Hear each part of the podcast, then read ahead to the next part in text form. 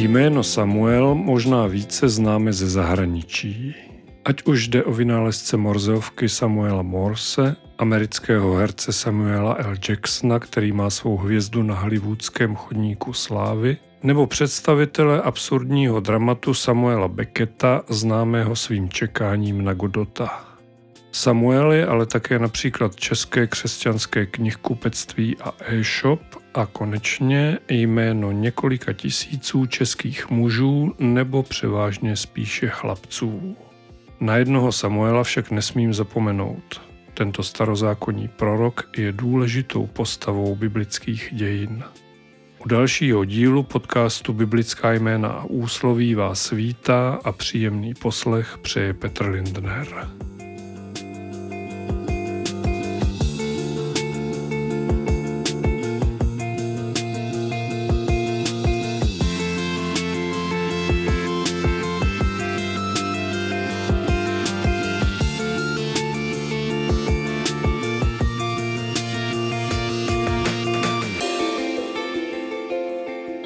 Jednou jsem šel po našem sídlišti kolem dětského hřiště a nějaká maminka volala na svého syna.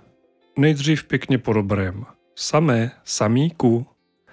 Jenže kluk, jak už to někdy bývá, jednoduše nedbal, tudíž matka změnila tón, výšku a intenzitu hlasu, aby téměř zakřičela. Samueli, hned pojď sem. Podobné příhody se na dětských hřištích dějí dnes a denně, nejde o nic zvláštního. Ale pokud maminka osloví své dítě Samueli, to už vás zaujme a zapamatujete si to. Tedy alespoň mě to uvízlo v mé jinak hodně děravé paměti.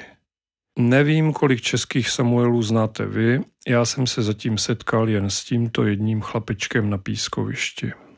Ovšem podíváme-li se do statistik, zjistíme, že je to jméno, které v posledních dekádách rozhodně není na okraji zájmu rodičů novorozených chlapců.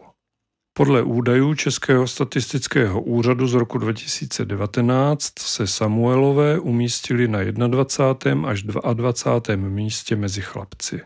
Tabulka prozrazuje, že porazili taková v Česku oblíbená jména, jako je Jirka, Vašek, Pepa nebo třeba František, Pavel, ale i moderní Šimon a Matouš či Robin nebo Patrik.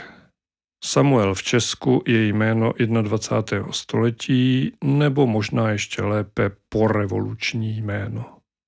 Před rokem 89 se u nás rodilo průměrně méně než 10 Samuelů ročně. V roce 1990 se však jejich počet Bůh ví proč zdvojnásobil, aby i hned začala křivka jejich zastoupení v české populaci strmě stoupat. V první dekádě po miléniu už Samuelové atakovali hranici 600 nově narozených chlapců ročně a v letech 2015 a 2016 šestistovku překročili. Zde bohužel, jak už víme z předchozích dílů tohoto podcastu, veřejně dostupné statistické údaje končí. Tedy kromě zmíněného ojedinělého výstupu ČSU z roku 2019. Každopádně, kvůli oblibě tohoto jména až v posledních letech je logické, že věkový průměr Samuelů u nás bude nízký. V roce 2016 činil rovných 10 let těch pár mužů narozených v 70., 80. a 90. letech minulého století průměr zkrátka významně neovlivní. Většina Samuelů u nás tak nejspíš budou chlapci nebo mladí muži. Sam, kterého jsem viděl s maminkou na dětském hřišti, byl tedy dost možná typickým zástupcem Samuelů v Česku. Pokud znáte nějakého Samuela osobně, měli byste také vědět, kdy mu popřát k svátku. Datum se vám bude dobře pamatovat.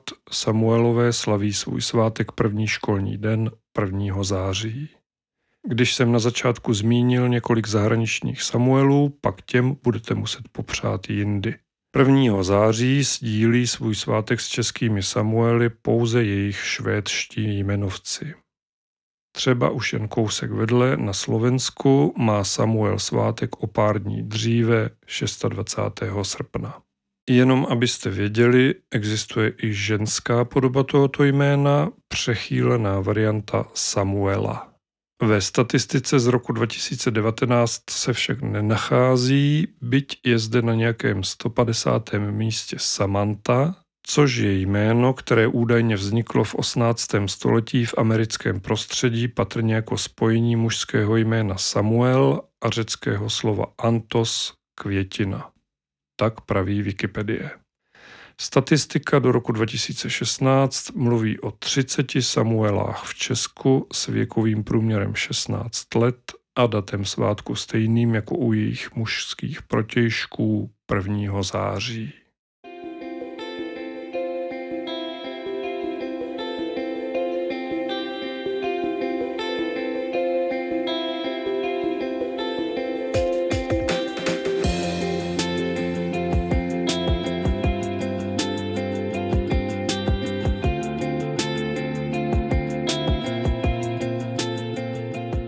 Biblickém Samuelovi byla v tomto podcastu řeč už několikrát a skoro po každé to bylo v souvislosti s prvním izraelským králem Saulem, potažmo pak jeho nástupcem Davidem. Samuel byl totiž posledním z izraelských soudců. Kdo to byli soudci, o tom jsem povídal v epizodě David a Goliáš a Saul jako předskokan. Protože nevím, jestli jste ji poslouchali, pro jistotu zopakuji pár slov. Když Možíš vyvedl izraelský lid z Egypta, aby se usídlili v zemi, kterou jim hospodin zaslíbil, v Kanánu, nebylo to ještě ani náhodou nic, co by se podobalo alespoň přibližně dnešnímu charakteru státu. Šlo o jakési kmenově uspořádané společenství. Izraelský lid se dělil na jednotlivé kmeny, které drželi pospolu a jakými si správci nebo vůdci, ale také proroky či soudci nad jednotlivými kmeny byli v té době, ano, takzvaní soudci. Proto také máme v Bibli knihu soudců. Jenže staří židé byli většině nespokojený národ, o tom nás trpělivě a vytrvale přesvědčuje starý zákon s neochvějnou jistotou. A tak se jednoho krásného dne rozhodli, že oni chtějí mít taky krále jako ostatní národy. Je pravda, že na tomto nápadu se neblaze podepsali také nezdární synové posledního soudce a proroka Samuela, nicméně touha proměnit kmenové uspořádání izraelského národa v monarchii zde jednoduše byla. Tolik citace z epizody David a Goliáš a Saul jako předskokan. Pokud jste ji doposud neposlouchali, doporučuji i vašim uším. V tomto dílu se totiž budeme věnovat počátkům Samuelovy kariéry a vezmeme to hned od jeho narození. Asi nebude žádné překvapení, když řeknu, že čerpat budu ze stejnojmené starozákonní knihy z první Samuelovi. Narození Bohem zaslíbeného Samuela je příběh velmi podobný osudům několika dalších biblických hrdinů. Jeho matka dlouho nemohla mít děti. Byla však celým svým srdcem oddaná hospodinu, neustávala v modlitbách, až pán Bůh její stezky a také sliby vyslyšel. Jak to bylo, přečtu z první kapitoly první knihy Samuelovi, verše 1 až 20. Byl jeden muž z Ramatajím Sofimu z Efraimského pohoří, který se jmenoval Elkána, syn Jerocháma, syna Elíhua, syna Tochúa, syna Súfova, Efratejce. Měl dvě ženy, jméno jedné bylo Chana, jméno druhé Penina. Penina měla děti, ale Chana děti neměla. Tento muž přicházel rok co rok ze svého města, aby se klaněl a obětoval hospodinu zástupů v Šílu. Tam byli hospodinovými kněžími dva synové Élího, Chofný a Pinchas. Stávalo se v den, kdy Elkána obětoval, že dával své ženě Penině a všem jejím synům i jejím dcerám díly z oběti. Ale Chaně dával dvojnásobný díl, protože Chanu miloval – Hospodin však zavřel její lůno. Její protivnice ji velmi provokovala ke hněvu, jen aby ji rozlobila kvůli tomu, že hospodin zavřel její lůno. To se dělo rok co rok. Pokaždé, když přicházela do hospodinova domu, tak to ji provokovala ke hněvu. Proto Chana plakala a nejedla. Její muž Elkána jí řekl, Chano, proč pláčeš? Proč nejíš? Proč jsi skleslá na mysli? Což pak nejsem pro tebe lepší nežli deset synů? Po jednom takovém jídle a pití v šílu Chana vstala. Kněz Élí seděl na stolci u věřejí hospodinova chrámu. V duši měla hořkost, modlila se k hospodinu a velmi plakala. Učinila slib. Řekla, hospodine zástupů, jestli opravdu pohlédneš na soužení své otrokyně a vzpomeneš si na mě, nezapomeneš na svou otrokyni a dáš své otrokyni mužského potomka, dám ho hospodinu pro všechny dny jeho života a břitva nepřijde na jeho hlavu. Stalo se, že když se zabrala do modlitby před hospodinem, Élí pozoroval její ústa. Chana mluvila ve svém srdci, jenom její rty se pohybovaly, ale její hlas slyšet nebylo. Proto si o ní Élí myslel, že je opilá. Élí jí řekl, jak dlouho budeš opilá, odlož to víno. Chana odpověděla, ne, můj pane, jsem žena obtížená na duchu. Nepila jsem víno ani pivo, ale vylévala jsem svou duši před hospodinem. Nepokládej svou otrokyni za ničemnici, neboť doposud jsem mluvila kvůli množství otravování a provokací vůči mně. Elí odpověděl, jdi v pokoji, ať ti Bůh Izraele dá to, co si od něj žádala. Řekla, kéž tvá služka nalezne milost ve tvých očích. Potom ta žena šla svou cestou, najedla se a její tvář už nebyla smutná. Časně ráno vstali, poklonili se před hospodinem a vraceli se zpět, až přišli do svého domu v rámě. Elkána poznal svou ženu Chanu a hospodin si na ní vzpomněl. Stalo se na konci roku, že Chana otěhotněla a porodila syna. Pojmenovala ho Samuel, neboť řekla, vyžádala jsem si ho od hospodina.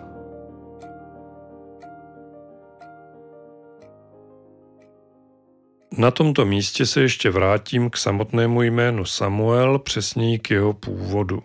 Poznámkový aparát k českému studijnímu překladu Bible, z něhož jsem právě četl, o jménu Samuel uvádí. Starší výklady chápou význam jména odvozen dle výroku Chany od hebrejských kořenů šl, žádat, vyžádán od Boha, anebo od šm, slyšet, vyslyšen Bohem. Pravděpodobně je však odvozen od hebrejského šém, jméno, jméno boží, a tak jako u jiných jmen pouze zvuk, nikoli etymologie, připomíná vyslyšen Bohem. Trochu neúctivě bychom mohli říct, že Samuel byl doslova vymodlené dítě, o čemž svědčí i jeho jméno. Důležitější pro tento příběh je však poselství vyslovené v chanině modlitbě.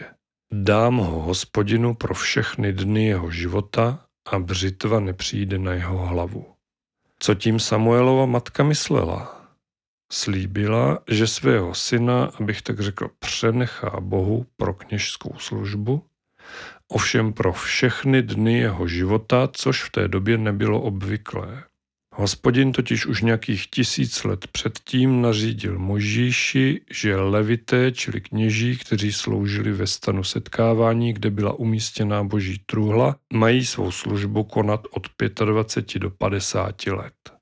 Tak je to psáno v 8. kapitole knihy Numery, verše 24 a 25. Chana však řekla pro všechny dny jeho života a dodala, břitva nepřijde na jeho hlavu. Samuela tím přislíbila pro nazírskou službu, která byla celoživotní. Co s tím má společné stříhání vlasů? Nazírové si kromě jiného nesměli stříhat vlasy ani holit vousy. Že vám to něco říká? Ano. Možná známější nazírské biblické jméno taktéž začíná na S. Samson. Ale my se vrátíme k Samuelovi. Chana svůj slib splnila. Samuela odkojila a svěřila ho knězi Élímu v hospodinově chrámě. Ve starověku ženy údajně kojily své děti tři roky i déle, takže Samuel už nejspíš nebyl nemluvně, Nicméně, že to byl na začátku své služby bohu malý chlapec, o tom asi není sporu.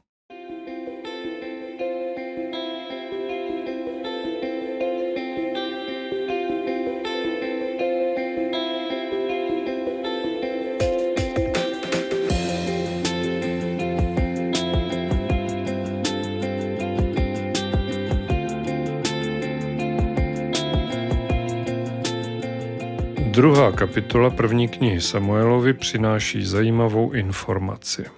Dozvídáme se zde, že synové kněze Élího, Chofný a Pinchas, kteří sloužili v hospodinově chrámu, byli slovy 12. a 13. verše ničemníci, neznali hospodina ani kněžské nařízení pro lid. Líčení jejich sebestředného a bezbožného jednání pokračuje do 17. verše. Kdykoliv někdo obětoval oběť, ještě když se maso vařilo, přicházel kněžský mládenec s trojzubou vidlicí v ruce, vrazil ji do pekáče nebo do kotlíku nebo do kotle nebo do hrnce a všechno, co vidlice vytáhla, bral si kněz pro sebe. Tak to jednali vůči všem Izraelcům, kteří tam do šíla přicházeli. Dokonce dříve, než obětovali tuk, Přicházel kněžský mládenec a říkal tomu, kdo obětoval. Dej maso na pečení pro kněze. Nevezme od tebe maso vařené, ale syrové. Když mu ten člověk řekl, nejprve musí být obětován tuk, pak si vezmi to, po čem dychtíš, mládenec říkal, ne, ale dej teď. Jestliže nedáš, vezmu si to násilím. Hřích těchto mládenců byl před hospodinem velmi veliký, protože tito muži opovrhovali hospodinovou přídavnou obětí.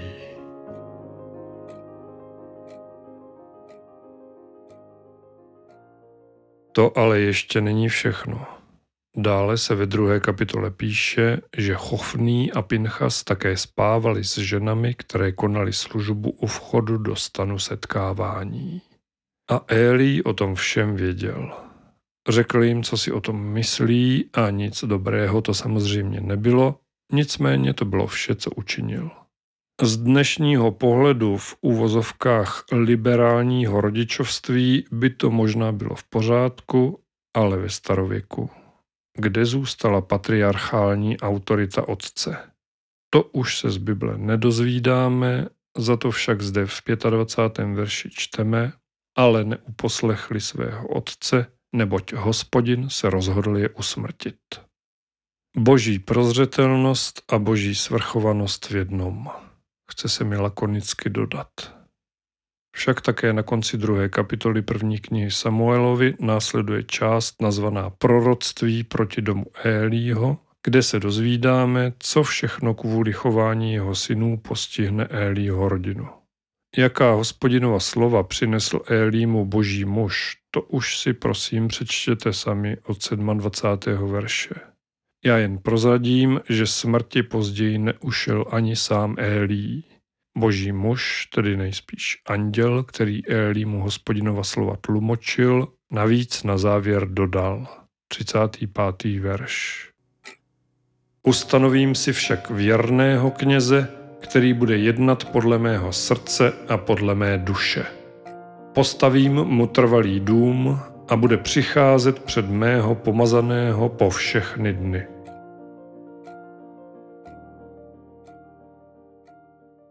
Myslím, že je vám, milí posluchači, v tuto chvíli jasné, koho tím věrným knězem pán Bůh myslel. Ano, Samuela. A tohoto mladého muže také v zápětí ve třetí kapitole první knihy Samuelovi hospodin povolává do služby. Je to příběh, který se často vypráví v nedělní škole, nebo jak ve své církvi říkáte biblickému vyučování dětí. To mě však nijak nebrání v tom, aby vám ho zde předložil. Nemůžu ale jinak, než přečíst celou třetí kapitolu. Není dlouhá, poslouchejte. Chlapec Samuel sloužil hospodinu v přítomnosti Élího. V těch dnech bylo hospodinovo slovo vzácné a vidění nebylo obvyklé. V onom čase se stalo, že Élí ležel na svém místě, Jeho oči už začaly slábnout, takže neviděl. Boží lampa ještě nezhasla a Samuel ležel v hospodinově chrámě, kde byla boží truhla. Tehdy hospodin zavolal Samuela a on odpověděl, tady jsem. Pak běžel k Élímu a řekl, tady jsem, volal si mě? On však řekl, nevolal jsem, vrať se a lehni si. Šel a lehl si. Hospodin zavolal znovu, Samueli. Samuel vstal, šel k Élímu a řekl, tady jsem, volal si mě? On však řekl, nevolal můj synu, vrať se a lehni si. Samuel ještě neznal hospodina a hospodinovo slovo mu ještě nebylo zjeveno. Znovu po třetí zavolal hospodin Samuela. On vstal, šel k Élímu a řekl, tady jsem, volal si mě. V tom Élí pochopil, že chlapce volá hospodin. Na to Élí Samuelovi řekl, jdi a lehni si. A jestliže tě bude volat, řekni, mluv, hospodine, neboť tvůj otrok slyší. Samuel šel a lehl si na své místo. Potom přišel hospodin, stál tam a zavolal jako předtím. Samueli, Samueli. Samuel řekl, mluv, neboť tvůj otrok slyší. Hospodin Samuelovi řekl, hle, učiním v Izraeli něco takového, že každému, kdo o tom uslyší, bude znít v obou uších. V onen den naplním na Élím všechno, co jsem promluvil proti jeho domu od začátku až do konce. Oznámil jsem mu, že budu soudit jeho dům na věky za vinu, o které věděl, vždyť jeho synové proklínali Boha, ale nenapomenul je. Proto jsem přísahal domu Élího. Na věky nebude smířena vina domu Élího ani obětním hodem, ani přídavnou obětí. Samuel ležel až do rána, kdy otevřel dveře hospodinova domu. Samuel se Élímu bál vidění oznámit.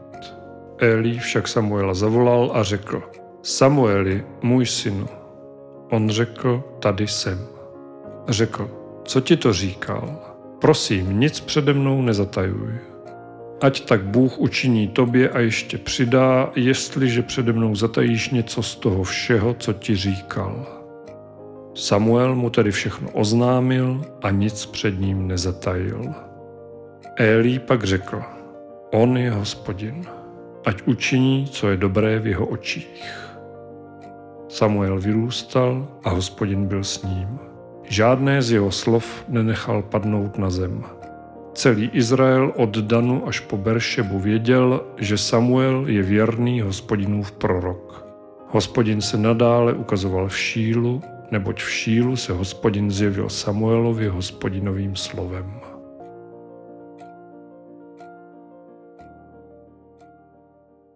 Scéna o zmateném Samuelovi, který zpočátku neví, že k němu mluví sám pán Bůh, bývá často používaná v kázání o tom, jak k nám mnohdy Bůh promlouvá a my ho neslyšíme nebo někdy ani nechceme slyšet.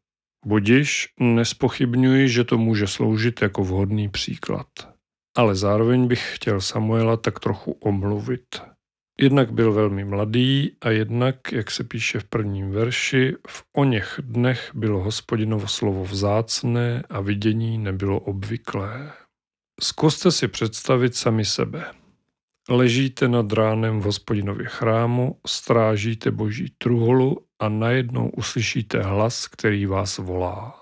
Pán Bůh už dlouho k nikomu nemluvil, kromě Elího a vás tam nikdo jiný není. Osobně se proto vůbec nedivím, že se Samuel nejprve potřeboval přesvědčit, že to nebyl jeho starší kolega, kdo na něj mluvil. Sám bych to asi udělal úplně stejně. Každopádně podstatné je, že Samuel se této noci stal prorokem, neboli, jak je v dalších kapitolách první knihy Samuelovi titulován, vidoucím. Člověkem k němuž mluví sám pán Bůh. Nejvyšším knězem a tím i zároveň soudcem izraelského lidu se stal pravděpodobně o něco později, když Élí zemřel, jak mu bylo božím mužem prorokováno. Přihodilo se to poté, co Pelištejci neboli Filištíni sebrali Izraelcům boží truhlu, kterou si bezradní izraelští bojovníci, jimž Pelištejci neustále dávali na frak, vzali sebou na pomoc do bitvy. Když se Eli dozvěděl, že truhla je v rukou pohanů a navíc u toho byli zabiti jeho dva synové, jak také předpověděl hospodinův anděl, spadl nazad ze stolce u brány, zlomil si vás a zemřel, protože byl starý a těžký muž. Soudil Izrael 40 let. Tak se píše v 18. verši 4. kapitoly první knihy Samuelovi.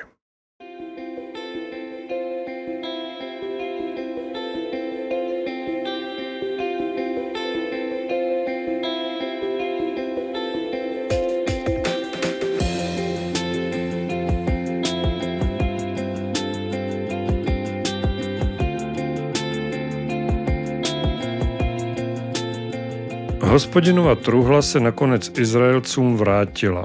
Tedy vrátili ji sami plištejci, protože samotnému bohu se lokalizace jeho truhly v cizí zemi ani trochu nelíbila a sesílal na pohany jednu ránu za druhou. Pelištejci marně stěhovali truhlu z místa na místo, vždy byli v úvozovkách odměněni nějakou pohromou. Navrácení truhly ale provázely poněkud bizarní okolnosti. Jako oběť za svou vinu poslali pelištejci spolu s truhlou Izraelcům, jak se píše ve čtvrtém verši 6. kapitoly první knihy Samuelovi, podle počtu pelištejských knížat pět zlatých nádorů a pět zlatých myší, neboť stejná rána dopadla na všechny i na vaše knížata. Jaké nádory a myši, říkáte si teď nejspíš. Myši proto, že jednou z ran, jež hospodin na pelištejce seslal, bylo přemnožení krys, které jim sežrali úrodu. A nádory? Na konci páté kapitoly se píše, ti muži, kteří nezemřeli, byli raněni nádory, takže volání města o pomoc vystupovalo k nebesům. Podle některých vykladačů Bible byli pelištejští muži raněni nádory na pohlavních orgánech. Nevím, jakou venerickou chorobu na ně hospodin seslal, ovšem co si dost dobře nedovedu představit je, jak asi vypadalo její stvárnění v podobě zlatých plastik. Každopádně Izraelci poté zničili pohanské modly, znovu se obrátili k pánu Bohu a začali konečně vítězit nad Pelištejci. Od 13. verše 7. kapitoly první knihy Samuelovi můžeme číst. Pelištejci byli pokořeni a nadále už nevcházeli na izraelské území. Hospodinova ruka dopadala na Pelištejce po všechny Samuelovi dny. Města, která Pelištejci vzali od Izraele, se navrátila zpět Izraeli od Ekronu až po Gat. I jejich okolní území Izrael vysvobodil z ruky Pelištejců. Rovněž byl pokoj mezi Izraelem a Emorejci. A Samuel soudil Izrael po všechny dny svého života. Rok co rok chodíval na okružní cestu do Bételu, do Gilgálu a do Mispy a na všech těchto místech soudil Izrael. Pak se navracel do Rámy, neboť tam byl jeho dům, i tam soudil Izrael. Postavil tam také oltář hospodinu.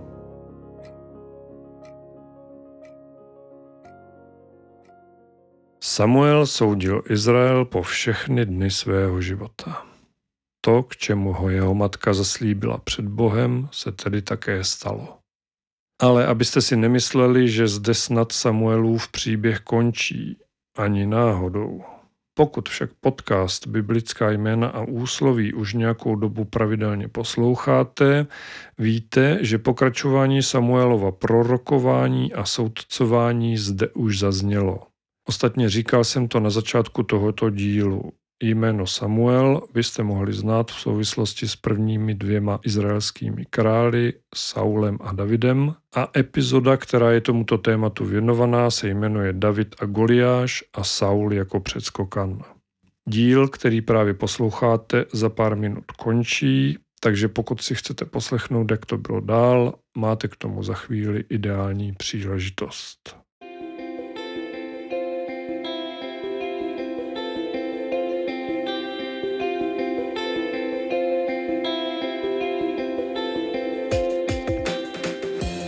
Příběh biblického Samuela se na první pohled nebo měřeno dnešní optikou může zdát možná i trochu nudný.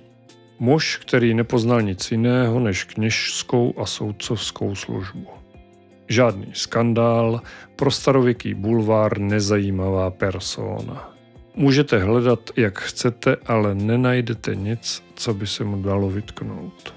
Samuel měl Boha ve svém srdci, dodržoval daná pravidla, izraelský lid vedl podle božích přikázání. Když za ním přišli, že chtěli krále, byl první, kdo to odmítl. Jsem přesvědčený, že nebýt pána Boha, který mu řekl, ať udělá, co si lid přeje, Samuel by nikdy Saula ani nikoho jiného za krále Izraele nepomazal. Samuel nejspíš není prototyp hrdiny pro hollywoodský film. Jenže Bible také není scénář ke kasovním trhákům. Nemělo by náhodou to, co se na první pohled může zdát nudné, být spíše tím nejlepším standardem. Neměl by být Samuel příkladem člověka, který si je dobře vědom své úlohy na tomto světě a také podle toho žije? Samozřejmě, že ano. A nuda. Kdeže? Dovedete si představit odpovědnost za řízení státu? Starověký soudce, zvláště v době, kdy se všechno kolem dokola řezalo, až krev tekla proudem, asi neměl zrovna moc klidný spánek. Ale vždy, když mu bylo ouvej, obrátil se na pána Boha, který mu dal východisko. A myslím, že Samuel se na hospodina obracel i ve vzácných chvílích pohody. Jaký je to kontrast s dnešními státovládci? Můžeme si myslet něco o jiné době, ale stejně tak nejde nepoukázat na všude přítomný nezájem o věci veřejné, šlendrián, nepoctivost, rozkrádání státu za bílé hodne a tak dále. Ať to zní sebe více jako paušalizování, ale dnešní politiky bych si za příklad nebral. Na Samuela si naopak vždycky vzpomenu rád a s úctou.